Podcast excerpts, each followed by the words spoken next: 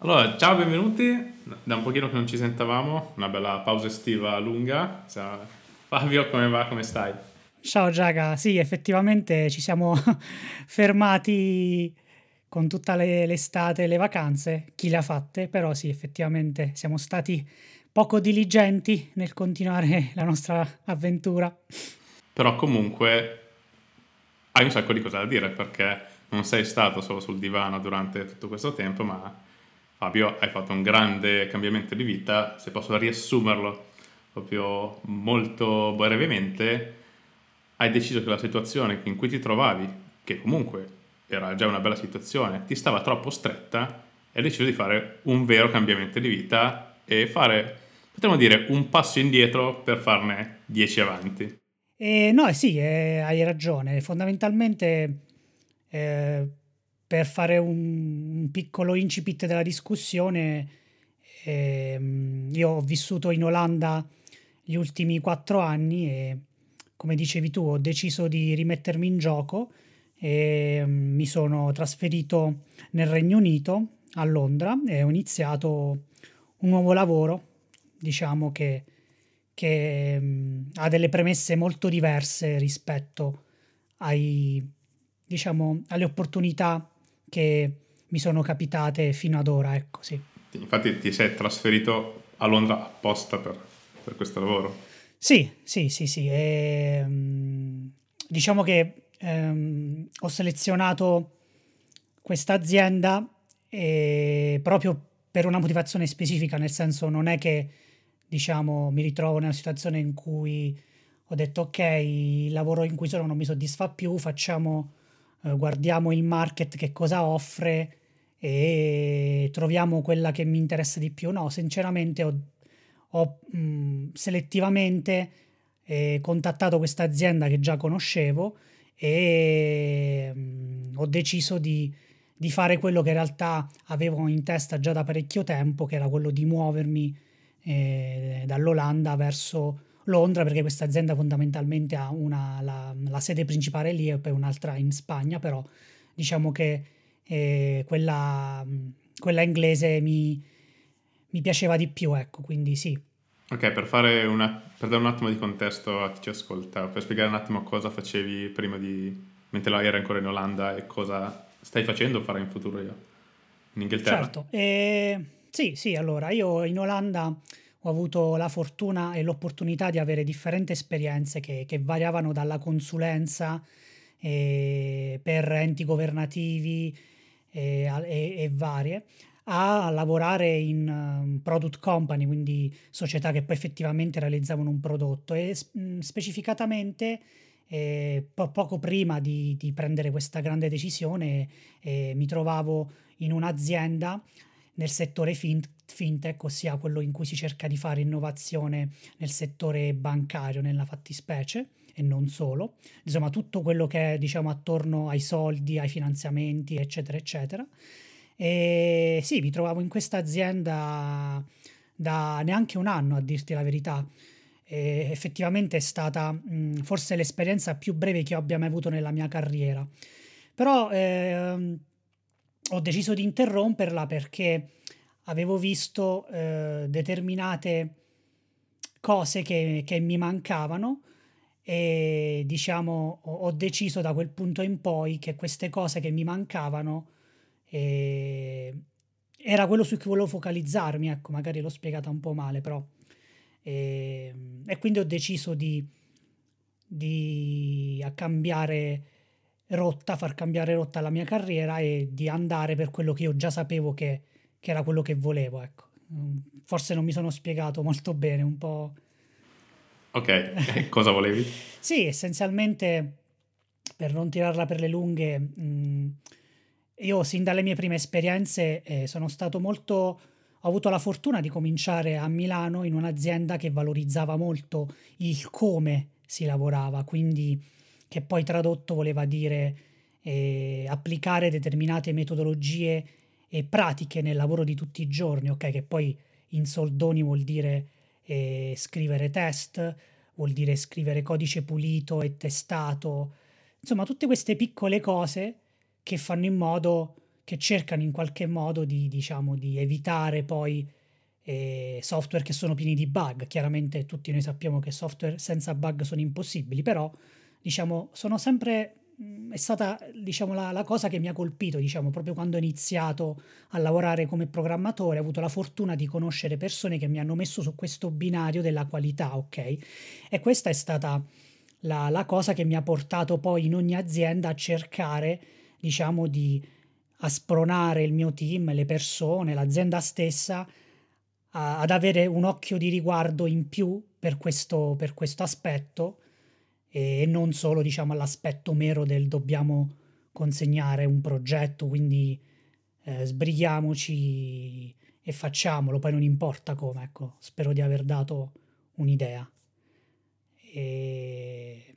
Sì, e quindi eh, questa azienda verso la quale ho deciso di muovermi, che io conoscevo, è un'azienda che eh, adotta e varie metodologie pratiche proprio alla base, al core dell'azienda, perché fondamentalmente è un'azienda che è stata fondata da sviluppatori, dove diciamo non c'è un vero livello manageriale o altro, ci sono i fondatori che sono dei svilupp- erano e lo sono tuttora, anche se magari ora fanno più attività di sales o queste cose qui, però comunque è gente che viene da un background tecnico. E quindi essenzialmente in questa, in questa azienda eh, prima di cominciare a lavorare bisogna eh, mandatoriamente conoscere queste pratiche e, e poi, eh, diciamo, siccome un'azienda di consulenza, quando si va dai clienti si, si cerca di applicare queste pratiche assieme al team per, per deliverare software di qualità, mantenibile e via dicendo. E quindi io non volevo avere più nessun compromesso riguardo questo aspetto della mia carriera, ovvero la qualità.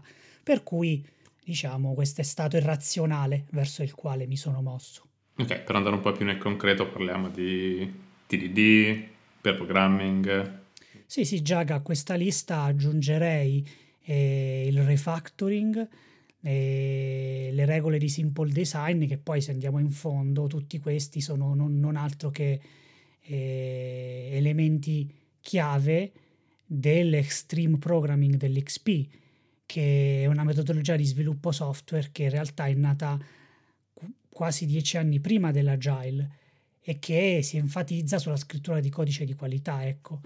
E mm, viene da sé che le persone che amano e praticano queste tecniche di extreme programming su base giornaliera, come facciamo io i miei colleghi e, altre, e tutte le altre persone nel mondo che, che diciamo seguono questo modo questo approccio lavorativo, queste metodologie, poi non sono altro che gli stessi che fanno parte della comunità del software craftsmanship, ovvero quei professionisti che diciamo che vedono il lavoro come una sorta di artigianato, quindi in cui le qualità tecniche sono molto importanti, il livello di professionalismo è molto alto e ci si mantiene sempre aggiornati e sul pezzo, insomma, e si cerca di eh, alzare il livello del no- della nostra professione.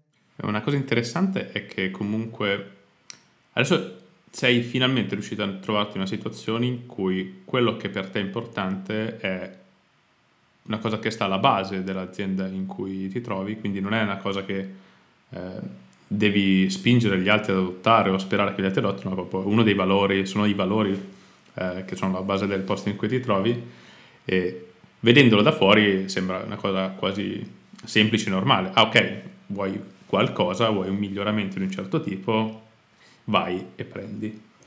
Che però eh, in realtà sappiamo bene che è una cosa non così comune nel, nel nostro settore, dove ci sono tante persone che rimangono incastrate un pochino nella, nella situazione in cui si trovano.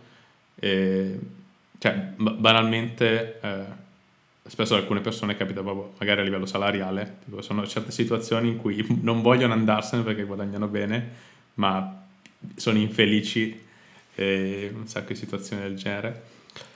Quindi io in generale considero comunque una, una, una cosa del genere coraggiosa, perché comunque vuol dire tu ti sei, ti sei rimesso in gioco.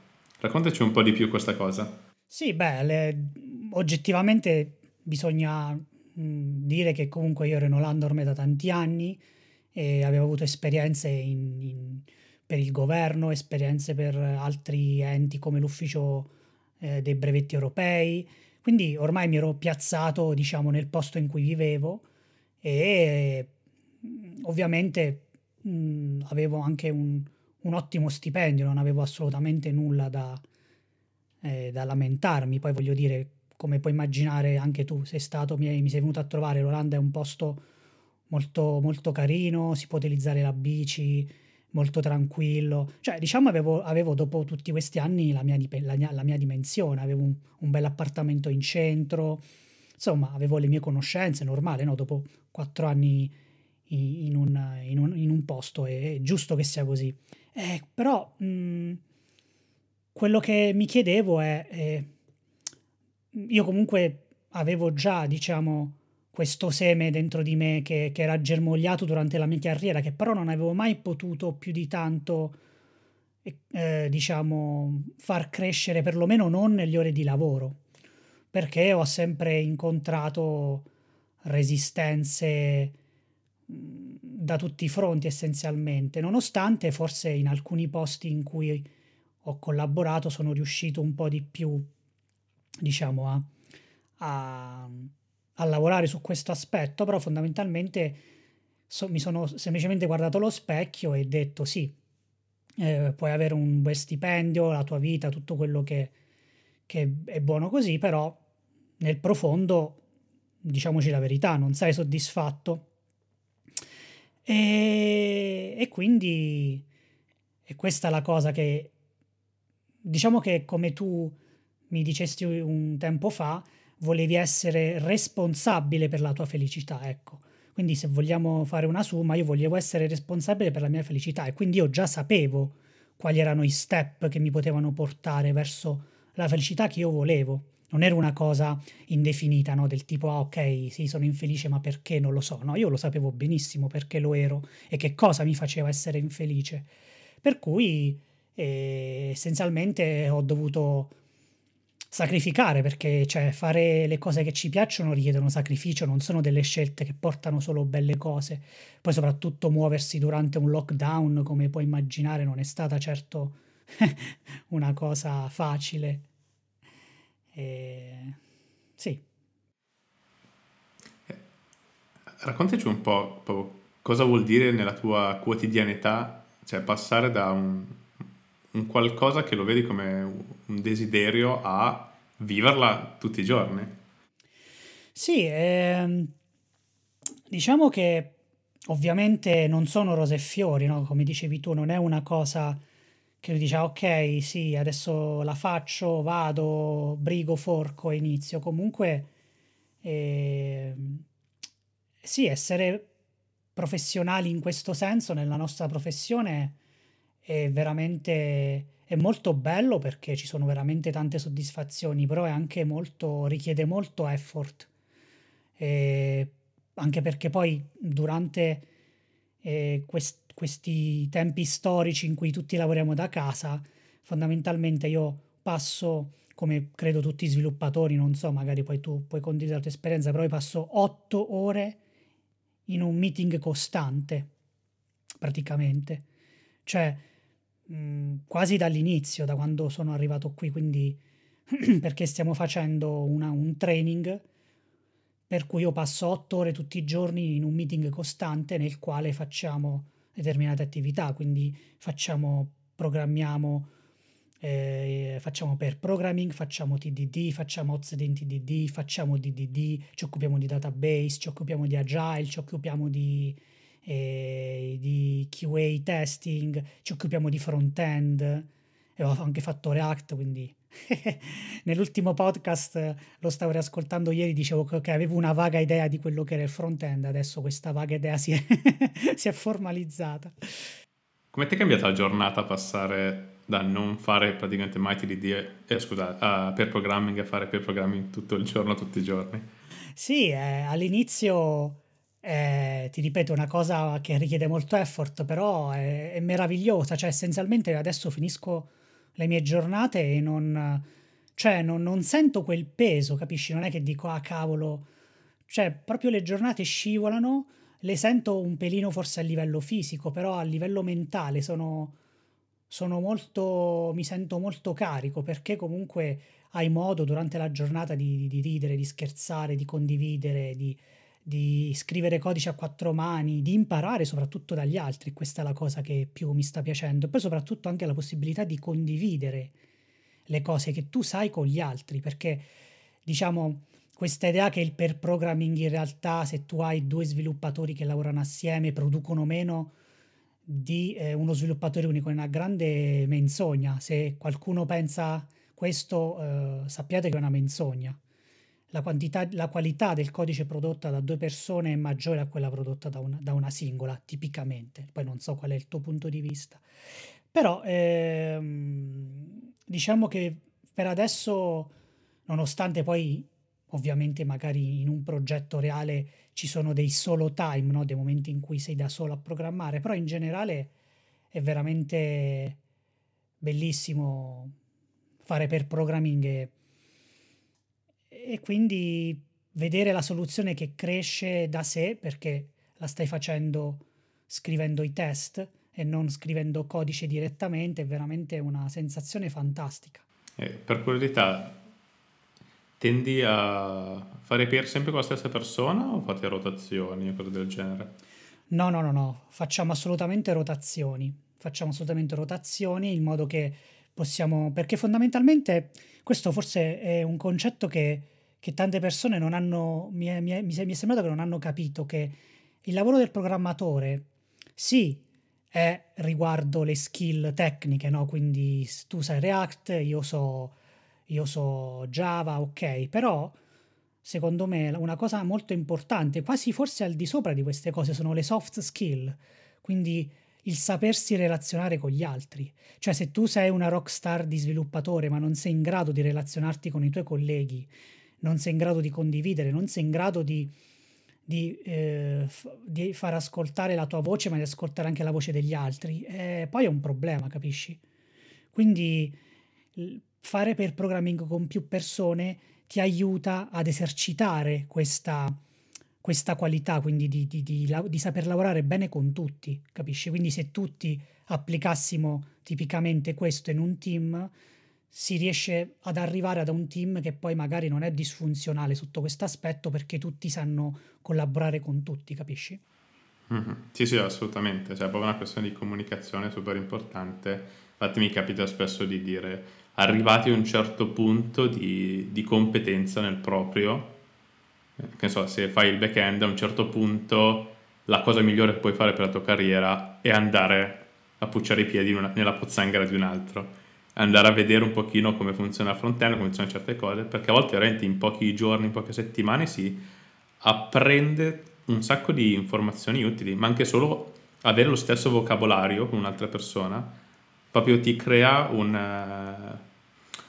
Uh, un livello nuovo di comunicazione perché senti i, i problemi che può avere qualcun altro che tu puoi, di solito tu ne sei la causa e si, si, si crea proprio un nuovo livello di, di, interazione in cui si può far confluire la, il, il lavoro in modo molto più naturale e non è più una roba tipo ok io ho fatto questo vai implementa che a volte succede in, in certe situazioni. Sì sì, sì, sì, sì, assolutamente. Anche perché diciamo che probabilmente sì, è vero che ognuno ha la propria area di interesse, la propria area nella quale diciamo è in gamba e ne sa di più.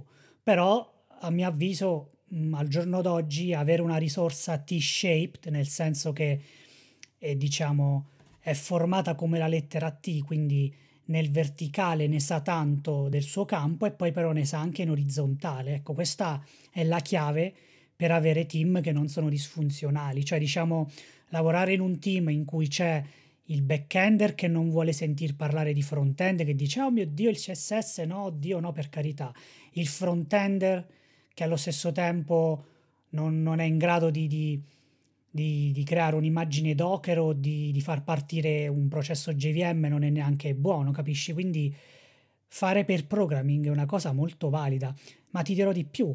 Questa è una cosa che in realtà pushata non all'estremo, ma dovrebbe essere normalità, può essere fatta anche nei riguardi del testing, quindi diciamo passare dal testers al QA engineer, che sono due cose ben diverse. Quindi avere i nostri testers che non sono, sono delle persone a cui noi diamo il software alla fine dicevo beh adesso te lo testi e, e poi trovi problemi invece perché questo è un po' quello che ho visto nei vari posti dove ho lavorato tipicamente, no? Dove ci sono questi gruppi di team che dopo che tu hai rilasciato vanno, testano e poi tornano indietro con i, dei defect, no?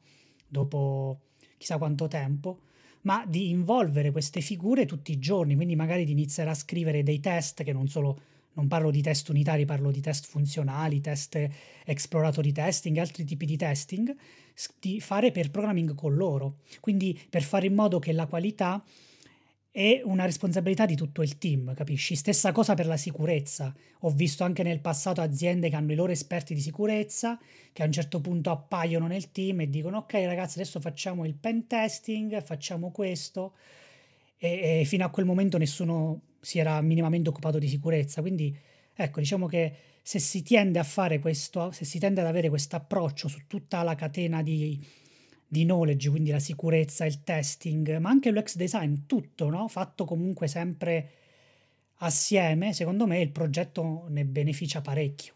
Assolutamente, anche perché eh, scopri quelli che sono dei colli di bottiglia che nessuno sa. Cioè, magari eh, avendo a che fare con una persona magari ti dice, ma, ma sai che questa roba qua che fai in realtà ci metti tantissimo, per me non è utile? Oppure il contrario, guarda che se la faccio io al posto tuo ci metto molto meno effort e abbiamo lo stesso risultato. Proprio nel senso, cioè, non nel senso che uno è più bravo dell'altro, proprio a livello di, eh, di ruoli diversi che ricoprono la stessa cosa.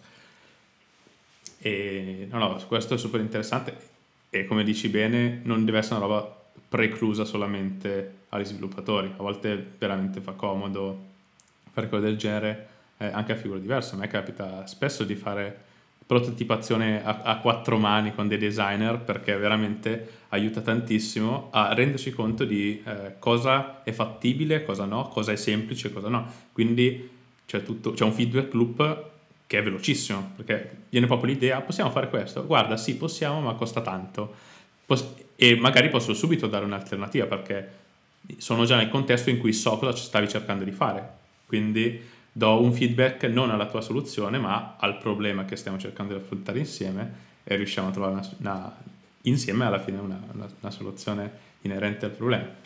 Dai, pass- cambiamo, uh, cambiamo argomento, perché l'hai accennato anche tu prima, trasferirti, cambiare nazione durante un lockdown. Tra l'altro, col Brexit di mezzo. Quindi co- cosa, cosa, ha voluto dire sta cosa? Allora, guarda, ti racconto una cosa che fa un po' ridere, che adesso mi fa ridere, ma quando è capitata no. Allora, tu immaginati no, che io mi preparo, eh, atterro a Londra, e come tu sai, mm, forse non lo sai, però te lo dico, eh, noi come europei abbiamo la possibilità e il diritto di stare nel Regno Unito, diciamo di entrare e uscire senza nessun problema fino a fine anno, ok? Quindi io tranquillamente, con il mio nuovo passaporto appena rifatto, la mia carta di, la mia carta di identità appena rifatto perché me ne ero scadute po- poco prima, eh, arrivo a Londra, controllo passaporti e ci sono i gate automatici in cui metti il passaporto, automaticamente passi, ovviamente io non potevo passare lì perché mh, mm, il, mio, il, diciamo, il, mio, passaporto non è, non è conosciuto dal, dagli enti governativi inglesi, per cui Passo nel cancello, ovviamente mi dà rosso, mi, dice, mi dicono vai, diciamo, dalle, dalle patrol, adesso non mi viene il, il, il, termine in italiano, cioè quelli di border patrol, cioè quelli, come si chiamano? Vabbè, insomma, sono quelle persone che controllano tutti i passaporti negli aeroporti, ecco, mettiamola così. Polizia federale o quello che sia, non lo so. E quindi... Frontiera, sì, esatto, esatto, esatto. E quindi praticamente io arrivo lì con la mascherina, no? E lui mi dice, ti puoi abbassare la mascherina? Sì, sì mi guarda in viso, guarda il passaporto e fa, eh, ma tu non puoi entrare. io, dico, io, dico, come non posso entrare? Eh, ma, ma tu non puoi lavorare. E io dico, ma scusa, no, certo che posso lavorare, sono un programmatore, e, e lavoro da remoto. E questo qua fa, ah, sì, sì, ok, ok, puoi entrare. Però ti giuro, quando ho sentito tu non puoi entrare, mi sono, tipo, mi è caduto sono tipo caduto per terra, stavo svenendo perché, cioè, immaginati, no? È stato proprio simpatica questa cosa. Quindi, no, essenzialmente sono entrato e, e ho trovato un posto dove vivere e, e poi sì, ho applicato per, diciamo, tutta la documentazione richiesta per rimanere qui in Inghilterra. E tra l'altro poche settimane fa sono stato approvato, quindi adesso posso uscire e entrare senza avere domande da parte di nessuno eh, per ancora molti anni. E sì, beh, la parte di spostarsi, sai, non è stata il massimo perché comunque, nonostante l'Inghilterra non sia una nazione molto stringente rispetto, ad esempio, a quello che è successo in Italia in cui non si poteva uscire fuori, ci voleva il, le certificazioni. Qui in Inghilterra non è mai stato così. E probabilmente questo è il motivo per cui hanno avuto tutte queste morti, però adesso non ci, non ci mettiamo in, questo, in, questa discussione. Però fondamentalmente, eh, sì, io ho avuto modo di, di, di, cioè qui posso uscire come voglio, eccetera.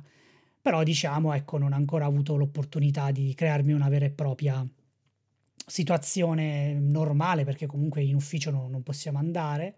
Quindi, sai, si passa la maggior parte del tempo in casa, poi per fortuna vivo vicino a un noto parco di Londra, per cui posso uscire a fare immense passeggiate, eccetera, però fondamentalmente mi manca un pelino ancora la socialità, quindi sicuramente muoversi durante il lockdown non è stato proprio facile, però perlomeno la cosa positiva è che tutti i siti turistici sono vuoti, quindi ho avuto modo di apprezzare tante attrazioni di Londra, essenzialmente non c'è nessuno, cosa che invece nella normalità sarebbe stato un caos totale.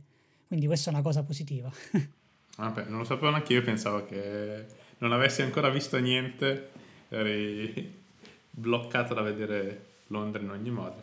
Vabbè, mm, eh, Vabbè, pure è bello poter girare e vedere la città vuota. Cioè, una cosa probabilmente non succederà, sì. si spera più. Eh no, Speriamo no. e per quanto riguarda, è stato più complicato o meno complicato spostarsi in Inghilterra rispetto, rispetto a spostarsi in Olanda? Beh, allora guarda, c'è da dire che quando io mi sono spostato in Olanda è stata una, una necessità lavorativa. Io in quel momento ero nella stessa azienda in cui eri tu e, e c'è stata la necessità di dover lavorare per un cliente olandese, quindi diciamo che eh, sì, prendi la valigia, vai lì e, e vai a lavorare direttamente da questo cliente.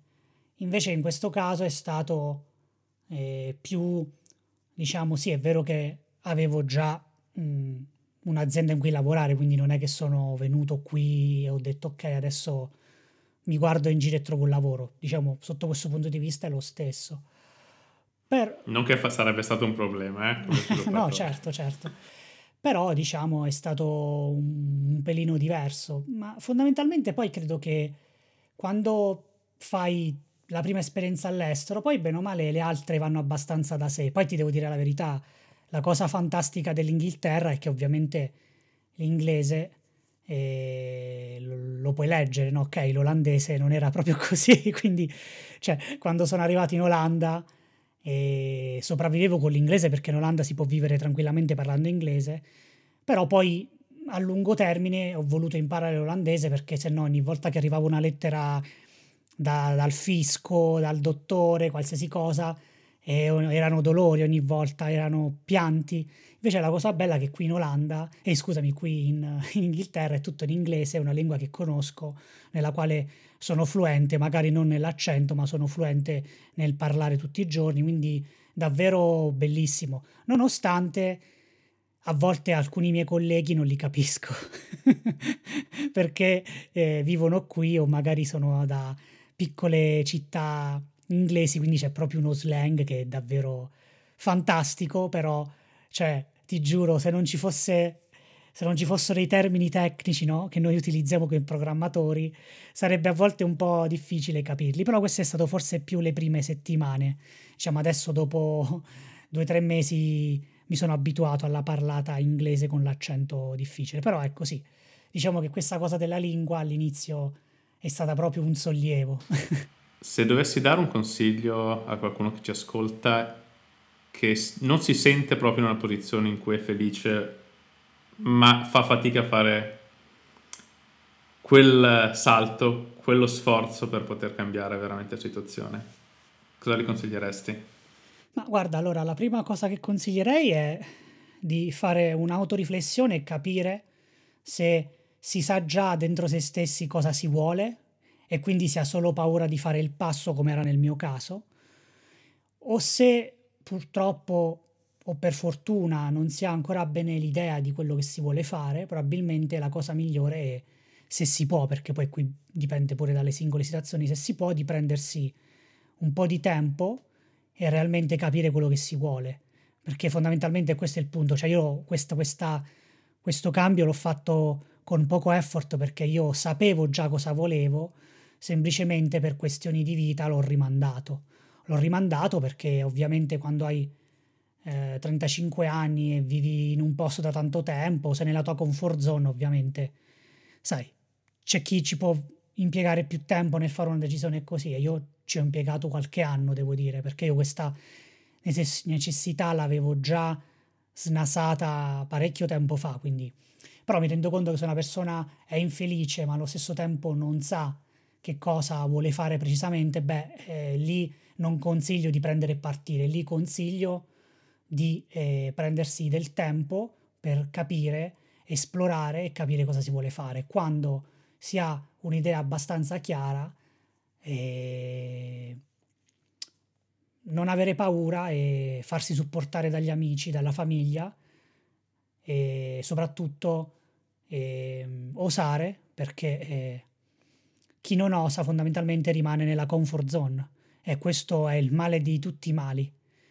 Cioè per me questa è la mediocrità nella vita, non cambiare mai, non è una cosa negativa, per me dire a una persona sei mediocre non è un'offesa, vuol dire semplicemente che questa persona non sta facendo nessun effort per cambiare nessun aspetto della sua vita.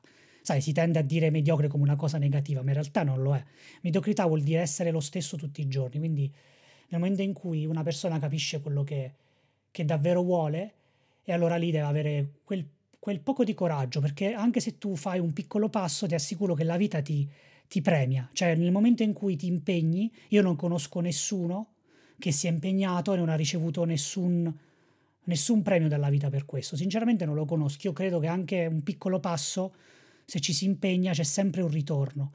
E soprattutto, anche se si hanno eh, cose negative, eh, si hanno no, si hanno rifiuti, devi essere felice perché vuol dire che stai provando. Nel momento in cui non hai mai nessun rifiuto, nessun no e tutto va bene, probabilmente vuol dire che sei in una comfort zone. Quindi questo. Beh, con questa bellissima riflessione direi che chiudiamo qui. Ora un saluto da Milano e stavolta un saluto okay. da Londra. Ok, ok, sì, sì. Un saluto, grazie Giaga alla prossima allora. Rimaniamo sintonizzati su 2Dev. Ciao. ciao ragazzi, ciao.